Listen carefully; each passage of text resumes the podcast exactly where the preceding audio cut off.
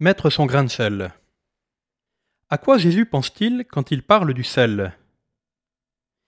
Ce produit peut nous sembler insignifiant tant il est banal aujourd'hui, trop abondant même dans notre nourriture. Il y a 2000 ans, c'est un produit précieux. Ne nous trompons pas sur son utilisation au risque de comprendre le contraire de ce que Jésus veut dire. À l'époque, le sel ne sert pas principalement à saupoudrer un plat pour l'assaisonner et lui donner un petit supplément de goût.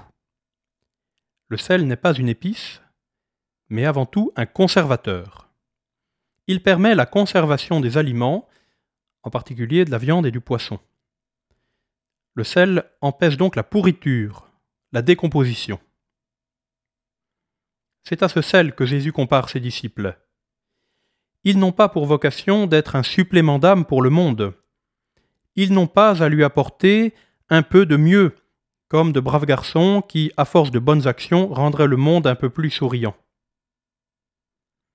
Leur mission est plus grande et plus tragique. Ils sont là pour éviter que le monde se délite loin de son Créateur. Il ne s'agit pas d'être pessimiste, mais d'être lucide et de percevoir que le monde a besoin d'être sauvé. Il a besoin de retrouver l'espérance d'un avenir de joie, de lumière, de vie. Quand il envoie son Fils, son projet est résumé par ce nom Emmanuel, Dieu avec nous.